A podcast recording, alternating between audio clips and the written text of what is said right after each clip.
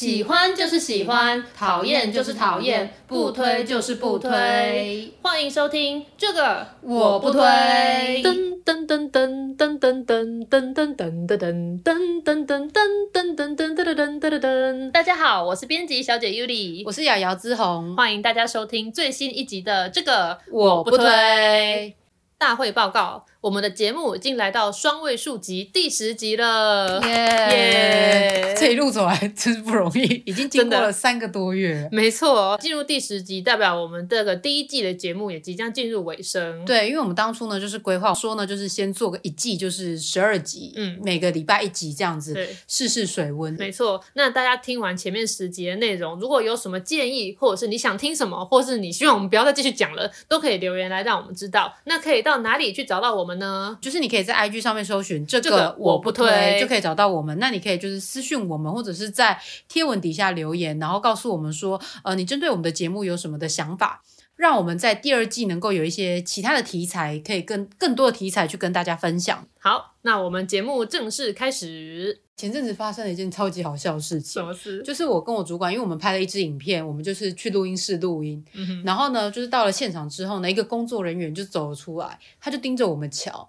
嗯、然后呢，他尤其他就一直盯着我主管看，那我们说发生了什么事情，他就对着我主管说：“我会看一点面相。”我想说，是看出来我主管什么印堂发黑啊，或者是什么了吗？对，之后会发生什么不好的事情之类的吗？他就接着又问追问我主管说：“你今年几岁？”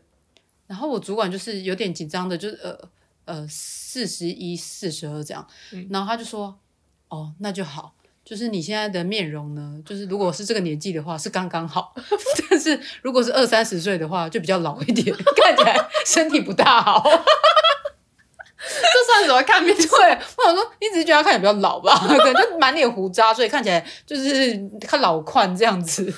然后呢，就是我们想说，呃，就这样子就算了。然后结果就是录完音之后，我们要离开的时候，嗯、他就跟我们说起，就是他有一个 podcast 节目。那我们就问他说，哎，那是在录什么的？他就说，就是他就说，哦，是在录，就是帮人家催眠，嗯、因为他有去学一点催眠这样子。嗯、然后他就看着我们两个就说，不过我看你们两个是不需要了，你们两个看起来都睡得很好。那你高兴吗？对，是讲说我们两个没烦没恼，就是不欢不乐，然后很容易入睡嘛？还是怎么样？真的是很不会聊天，让气氛陷入尴尬。对啊，他觉我感觉他这除了不会看面相以外，好像也不会看脸色。对，这让我想到之前在就是前前份工作，就我们一起的那份工作，哦、那时候公司有个同事要追求我，所以他就时常在关心我啊什么的。然后有一次我就是在那个影印机那边印东西的时候，他就走过来跟我说：“你今天还好吗？你今今天看起来气色好像不太好，好像比较累，要多休息。”那那时候我听了觉得不爽，就他虽然是在关心我，可是我那天非常正常的起床，我正常的梳妆打扮，我还化了妆来上班。然后你跟我说我看起来气色很好，好像很累，是在说我妆化的很差，还是在说我黑眼圈很重，还是在说我皮肤不好？反正我那天就深深的感受到被冒犯。我看是你脾气不好。虽然虽然他这样子讲，那他最后有追求到你吗？有啊，我们后来有交往一阵子。你看，他就说冒犯你，还是可以追到你，所以 OK 啦。哦，哦，我真的有反省，他那时候就已经那么不会讲话，然后我竟然还跟他在一起。那看来你也不会看人。对啊，我也很不会看脸色。所以可见这个说话的艺术有多重要。他明明是想要对喜欢的女生表达关心，结果喜欢的女生听了就只觉得很冒犯。那我们这集就来跟大家聊聊这个说话的艺术好了。因为讲到这个说话的艺术的事情呢，之前有提到我曾经排过命盘嘛，那那个命盘其实也有说我在比较年轻的时候很容易因为说错话。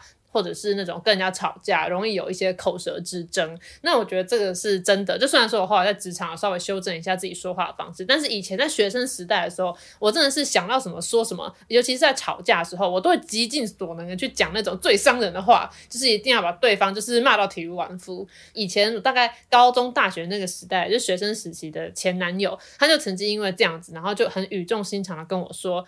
玉里啊，我觉得你每次讲话之前呢，你要先想三遍再把话说出口，因为你说出来的话都会很伤人。那我心里想说，开什么玩笑？我就算想三遍，也是花三遍在想说我要怎么讲才最伤人，结果更伤人。就想到我们是在吵架，那我当然讲话伤人啊！你还要我吵架的时候在那边花时间慢慢想三遍这样子？对啊，然后反正他就是一直秉持着这个说话之前要想三遍，说的话才周全这样子的原则。后来有一次呢，他跟我妈见面，就是跟我妈聊天，然后回家之后，我妈就跟我说：“哎、欸，那个谁谁啊，他是不是不太聪明啊？” 就每次跟他讲话的时候，他都停顿好久才回复，感觉就反应很慢，这样 好像很笨。然后我就跟我妈说啊，没有啦，因为她说就是她觉得她在讲话之前都要想三遍，说出来的话才不会冒犯，才比较周全，所以她应该是花时间在想三遍。哎，你怎么没有早一点跟我讲这个故事啊？如果你早点跟我讲话，说不定我就是可以学习她 在说话前先想三遍，才不会出言不逊这样。的确，对，因为其实我觉得我在职场上其实蛮常就是逞一时的口舌之快，然后就是为自己招惹，也为我们大家招惹一些麻烦。对，没错，你时常因为讲错话，然后把我们大家都陷入尴尬的局面。就像在之前提到说什么就是作者答案，我跟他说哦，老板在旁边跟别人聊天，对，你真的很不会讲话。好，大家想知道可以去听前面那个，那是哪一集啊？那是哪一？我也不记得了，怎么办？哎呀，反正。是第二集的样子，抱怨文啦，对对对，是抱怨文那一篇，对，好，对，大家可以去听一下那一集。但我觉得这还是小事。对，刚进公司的第一年，公司赚大钱，所以呢，我们就是员工旅游呢，就安排到了埃及旅游。嗯，对，然后再去埃及旅游的时候呢，就是中间会到呃卡达转机，对，然后再到埃及。那在卡达转机的时候，我们其实有短暂停留一阵子，所以其实有去呃饱览的那个卡达的风光这样子。没错，对，就是看他们就是一个很现代化、很发达的石油国家。所以就是整个经济都状况都很好，然后很多摩登大楼这样子。对，然后接着呢，我们就到了埃及，就是我们真的目的地。哎，整个风土民情呢完全不一样了。对对，那边呢就是比较淳朴、比较原始一点。对，就整个发展的程度很明显是有差的。对对对，就是古文明嘛，对，文明古国的状态。对对对对。然后呢，那时候就是在那个一片风沙中的时候呢，我们钱老板呢就看着远方就说：“哎。”卡达跟埃及明明这么近，为什么发展差这么多呢？经济发展差这么多呢？那在钱老板一感慨完之后呢，我就马上回了说：“诶，美国跟墨西哥也是在隔壁而已啊。”当时呢，就是气氛陷入一阵尴尬，你也没有接话，钱老板也没有接话。对，我那时候就是心里就是想，思绪正在高速运转，我在想说、嗯、这句话你到底为什么要说出来？你说出来好像在羞辱钱老板的智商，但是我同时也在想说，哎，钱老板沉默了，是不是他要花一点时间去想美国跟墨西哥是什么状况？对，我那时候讲出来也想说，呃。好像不应该讲，但我我不想去讲出来。我想说，我也没讲错啊，因为我是想说，就是呃，说不定他没有想到其他例子，嗯、我只是帮他补充一点例子这样子。对，而且我觉得你完全就没有学乖。我们后来第二年员工旅游去日本的时候，你就又一样一直说错话。但是那个我也不是故意的，因为我这只是怕他是误会什么。嗯、那时候是大概秋天左右，然后我们就到十月左右，对，那我们就是十月底啊，然后我们就到日本。那那时候就是钱老板就是觉得说好像天气会很冷，所以他就穿着皮衣皮裤皮皮就是皮质的 皮制品这样子。然后呢，他到现场到了到日本之后，他就说哦很热，他带的衣服也都是比较温暖的。那所以他就说当天晚上呢就想要去就是 Uniqlo 去买一些比较薄的衣服穿这样子。对。那我们就跟着他就是放下行李之后，我们就一起到那个百货公司那边呢，就是去他去买衣服，然后我们两个去到处乱晃。对。然后后来我们就是呃会合之后啊，我们就看到他手上就是提了他买的衣服。对，然后结果我就看，哎，看他怪怪的，因为我就看着他的那个什么里面的衣服上面是就是他的包装袋上面是写 Heattech，我想说，哎，Heattech 不是那个 发热衣吗？所以我就问他说，你不是要买那个比较薄的衣服吗？但这个是发热衣耶。对，此时气氛就又再次陷入尴尬。对，对，然后后来呢，他就顾左右而言，他就说：“哦，没有啊，我就是看他好像在台湾比在台湾买便宜，所以我就是买了一些这样子。所以他其实根本就没有买任何比较薄的衣服啊。”对，没错。但是我当下那个看到他拿 Heattech 的衣服的时候，我第一个想法就是：好，他买错了，他可能就是没有注意到，或者是他在想别的事情之类的。然后第二个就是想说：你到底为什么又要讲出来？哎、可是那一次在日本，那时候我们在吃早餐的时候，你自己讲的什么？对，那时候我们在日本好像已经是待到不知道第七天还是第几天，然后就是钱老板在吃。呃，饭店的那个怀石料理的早餐的，对，因为就是那时候，其实我们后来住的就是真的是出去玩，所以我们住的就是那种一晚一个人要一万多块台币的那个对高级的对比较高级的旅馆，所以其实他每一餐吃的都蛮好的，对，然后就连早餐都是那种怀石料理很精致，嗯、然后结果后来钱老板就说，就是他觉得这个早餐不好吃，我说是哦，那你想要吃什么？然后他就说，我想要吃烧饼啊、油条啊这样。我就说哦，那在日本可能比较困难呢。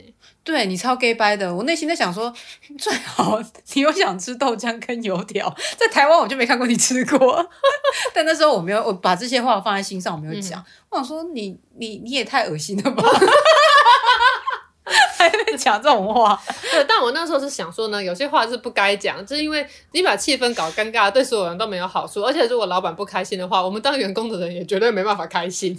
对，所以有些话真的就不该讲。但我就年轻气盛啊，你知道那股气就忍不住，就是觉得一定要讲，不可以不讲这样子。但是刚刚上述这边就真的都也还是小事，因为后来就是真的代志大条啊。对，因为因为我的出言不逊，就是导致我们两个最后都离职了。对，没错。故事呢是这样子的，嗯，那那一次就是那时候是接近年底，那、嗯、我们正在开一个就是隔年度的一个重点书的行销会议，那、嗯、我们两个刚好各自要处理一套就是重点书籍，嗯，那一天呢就是是跟一些高阶主管一起开的会议，对，所以就是整场要讨论说我们要如何去包装那一套书，然后可以让它大卖这样，对，刚好因为我们在。当年度呢，有出一套很热卖的那个历史教育相关的书，对对对对，就是一大套的书。然后那个高级主管呢，他在会议的时候，他就说：“哦，如果啊，他在那个小时候如果有看这套历史书的话，嗯、他的那个什么成绩就会更好。”那他那时候就说呢，他的联考的时候，历史不知道只考几分，然后其他科好像哎，反正历史好像就是考很低，然后其他科的分数呢，就是他有说了一个数字，但是我已经忘记了。嗯、那他就说，就是如果他历史可以及格的话，那他就可以上到一个。更好的学校，然后就是分数多少这样子。嗯、然后他一讲完这数字之后呢，我内心马上开始算，不对哦，这个数字加上去之后，你也没办法上这个学校，因为这个分数还不到，哦嗯，所以我马上就说，哎，不对，这分数算出来是怎样怎样吧。嗯，对。然后 这时候他就马上说了一句说，哎呦，台大生不以为然哦。对，没错，就是那个时候，我其实本来就在放空，因为我想到这就是高阶主管在话当年，我其实没兴趣听。结果殊不知你竟然去纠正他算出来的成绩不对，而且还是说就是他会上不了，他说他想上那所学校。我那时候就第一个想法就是。就是天哪，你为什么要说出来？就是我知道你算得很快，而且我还看到你拿笔在那边算，你在那边执着于主管回忆他当年考联考的时候的成绩啊，长说天哪，你竟然直接纠正他，结果果然下一秒他就恼羞成怒了，因为我没办法容许就是这个数字上的错误，因为我觉得数字是一个很客观的东西，对，就是是怎样就是怎样，是一就是一，是二就是二，不会有那种是一个什么模棱两可，对对对对，所以我就觉得不行，我一定要纠正。对，然后他就说，对，他就说台大生不以为然，因为他觉得你在瞧不起他的学历。对、嗯，但我没有这个意思。会议结束就是气氛很尴尬，然后我我回去之后就一天一直跟你说，我根本就没有跟别人讲过说我念台大，我在出版社的时候我都是很低调，然后就是很认真做事，为什么会被别人觉得说什么我台大生不以为然？怎么会有这种事情发生呢？那就是因为呢，你几乎每天都穿着一件上面写 NTU 的帽 T。你在潜意识中对自己的学历、自己的母校非常的自豪，你以为你很低调，其实没有。我们所有人都知道你读台大，并且你很骄傲的把你 的衣服穿在身上。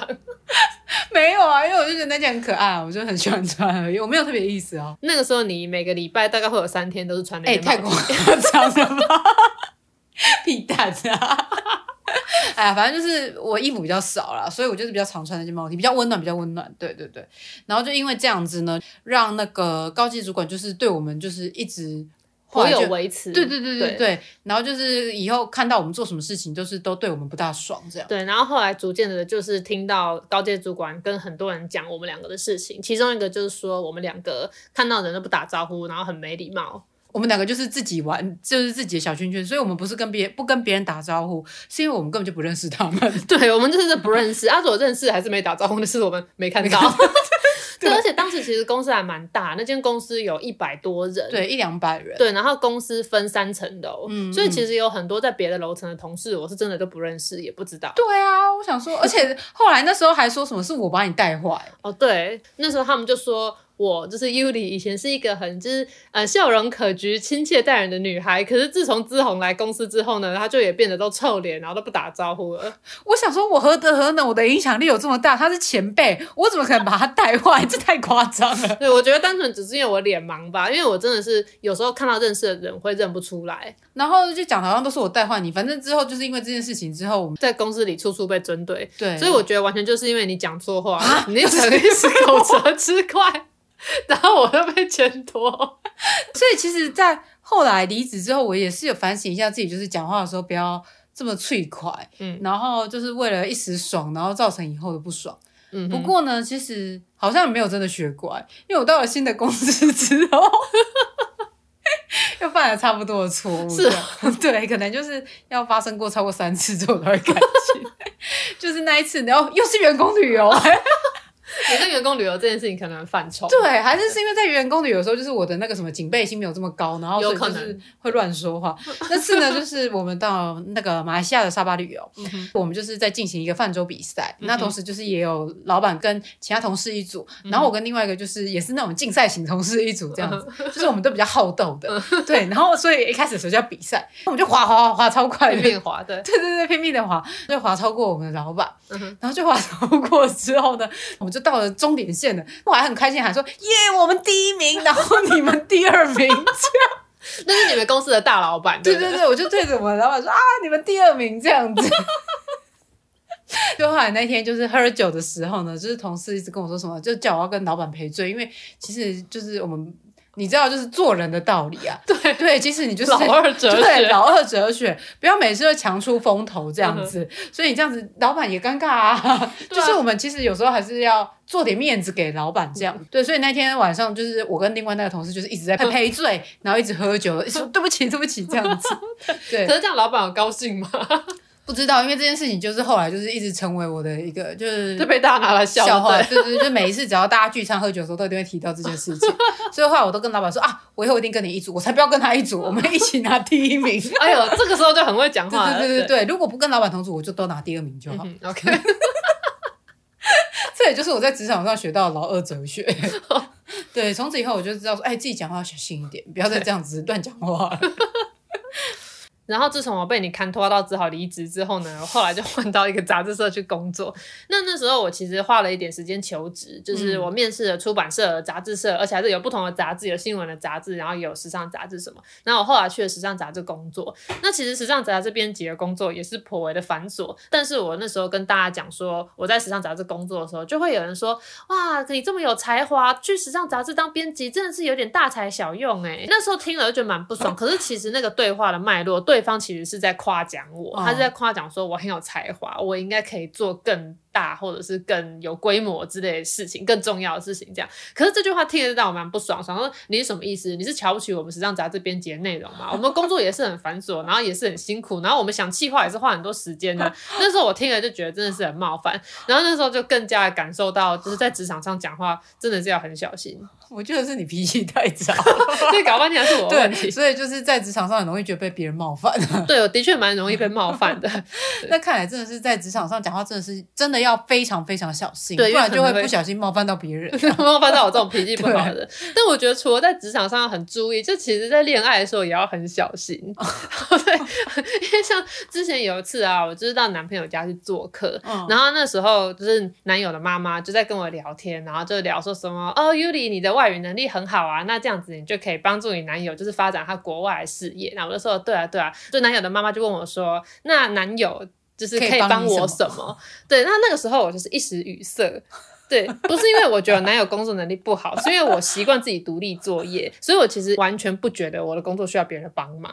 然后我就是想了一下，就完全不知道讲什么，之后我就是硬挤出了一句说，哦，我觉得他很会生活，所以他可以陪我。他 听起来好无能哦。对，可是我那时候想要表达，是因为我男友他的确在就是生活上面比我还要重视很多细节。因为像我常会全部心力放在工作，然后可能饭都随便吃，然后整个作息都很混乱或怎样。可是他就是会帮我 organize 我的日常生活，所以我其实是想要夸奖他这一点，就是说，就是他工作跟生活都可以平衡的很好，这样。对，然后他可以在我就是全心工作的时候，又协助我不会生活的部分弄得一团糟。我完全是想要夸奖，可是我就很后悔，我。讲出来的话显得好像就是这样，就他没有工作能力。然后那时候就是男友的妈妈就也就没有就沉默了。然后我就怕我越解释的越糟，所以我就赶紧转移话题。对，而且我说错话还不是只有这一次。后来有一次呢，也是跟男朋友的妈妈在聊天，然后那时候就聊到工作上的发展，嗯、然后我就说我在工作上我都会计划说，我大概就是说这三年要做什么，五年后要做什么，然后我希望十年后可以达到什么目标，然后我通常会设定这样子的目标，然后就往那个目标迈进。嗯、然后男友的妈妈就问我说，哎，那你有没有设定什么时候要结婚呢、啊？然后我就跟他说，哦，不用担心，我觉得婚姻不会阻碍我追求我的目标。想说，这有要结婚的意思吗？妈妈说，你你怎么会？你好像直接把我儿子预设为会是一个阻碍。对，但其实我也完全不是这个意思，是因为我觉得我在谈论我的工作和人生规划，我就非常热忱的在跟他分享，我完全忘记此人是我男朋友的母亲。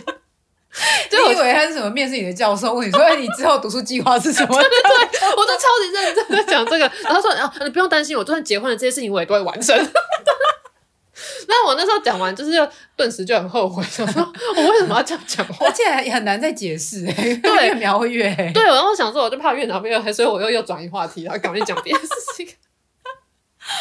那经历了上述种种事件之后呢，我们现在已经是成熟的大人了，应该吧？应该有比较成熟啊。有没有到完全成熟，我是不知道啊。对，我们至少至少我们已经在学会在职场上不可以什么事情都有话直说。对，对有时候我们可能要经过一些包装啊，或者是就是三思而后行，对想过之后再讲，不要一想到就马上讲。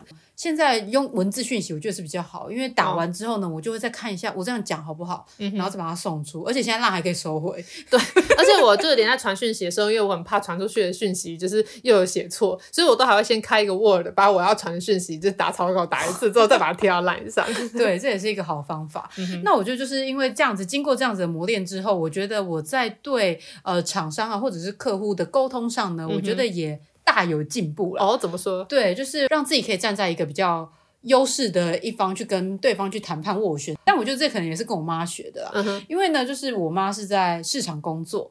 因为有时候我们就是会去帮忙。那有一次呢，就是我妈在那个什么，就是叫我写一个纸牌，写说就是花野菜两颗五十元，就把立牌放上去。然后所以客人每个人都拿两颗来找我结账，然后就五十这样。哎，忽然有一个人拿了一颗，那我就想说是不是一颗它比较贵？所以我就问我妈说。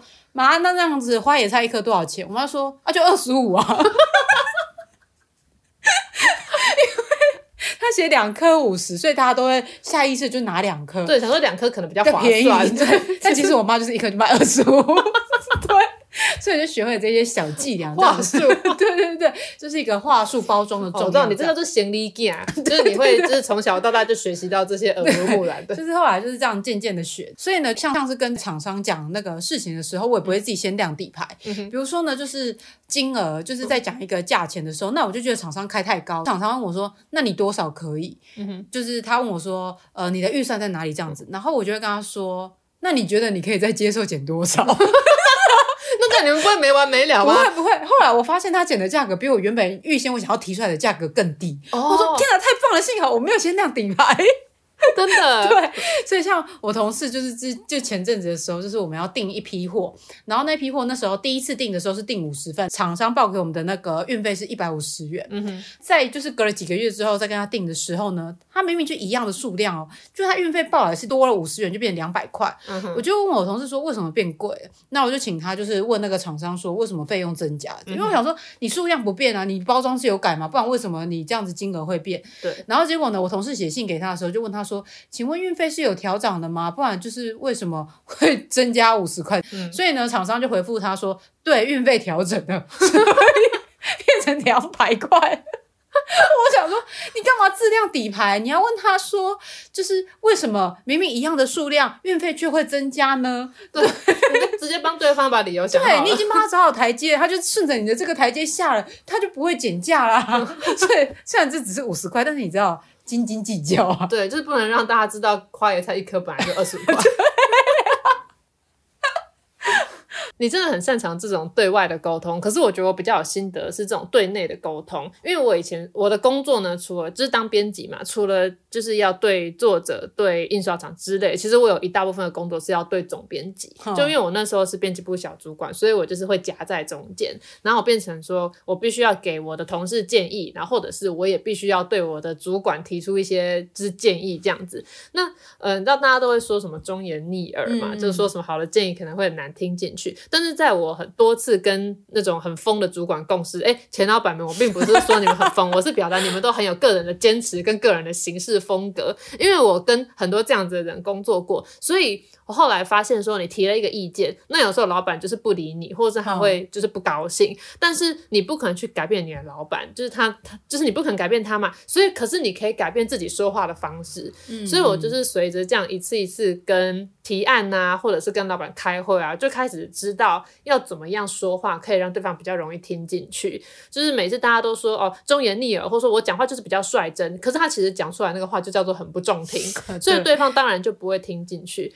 那后来呢，我有发展出几个，还有我从我朋友身上学习到一些给建议的方式。哦、因为我觉得每个人都活到这个年纪，甚至是比我多年纪，会做出来的决定一定都是用他自己的想法去想出来，不太可能是真的那种完全无脑在做职场上的决定。就是他多年的经验下来，对他们不见得是因为没有想，所以你在给人家建议的时候，不能够把别人当白痴，嗯、然后也不能去否定别人的看法。所以我后来不管是在给主管还是给同事建议的时候，我都会加一句说：“这是我的想法，你可以听听看。”对，就表达说这是我个人的立场，你可以听听看，觉得怎么样？那如果你觉得不错的话，你就参考；如果你觉得不采用的话，啊，那是你的事。这样，所以我都会加一句：“这是我的想法，你听听看。”或者是我会说：“如果是我的话，我会怎样怎样想。”我还听过一些比较资深的前辈，他们在给意见的时候说的更圆融。他说。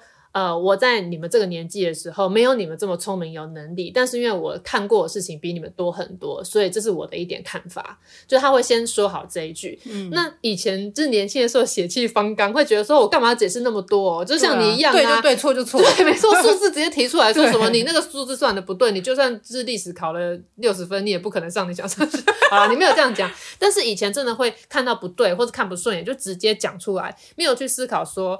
呃，你在讲这个话的时候，会不会让别人觉得被否定了？嗯，对，因为像我自己是很不喜欢那种我有一个想法，然后被泼冷水那种感觉，哦、就我不喜欢被否定，嗯、所以我。在跟别人讲话的时候，我也会去设身处地的去想说，如果我是他的话，我不会想要一开始就听到一堆批评和一堆反对意见。对，就像是比如说我们收到一些文稿的时候，你都会先称赞说，哎、嗯，我觉得哪个部分很不错，然后只是可以再怎么样怎么样这样子。对，像我会比较习惯这样讲啦，因为有时候我做一些案子，那个写作的人不见得是文字工作者，嗯、他们可能是其他领域的专业人士，那他们交过来的稿子可能就会那种比较支离破碎，或者语病比较多，对方可能就会说什么，哎呀，不好意思，我们就是比较不会写啊，所以我们的。文章可能就是写的很烂，我就是说不会啊，您谦虚了，只是就是这边怎样怎样，稍微调整一下就很顺了。那当然我可能调的地方很多，但是我就不想要让对方觉得说，就是我都在否定他，或是我就是用一种专业的傲慢在瞧不起他们所提出来意见或教出来的东西。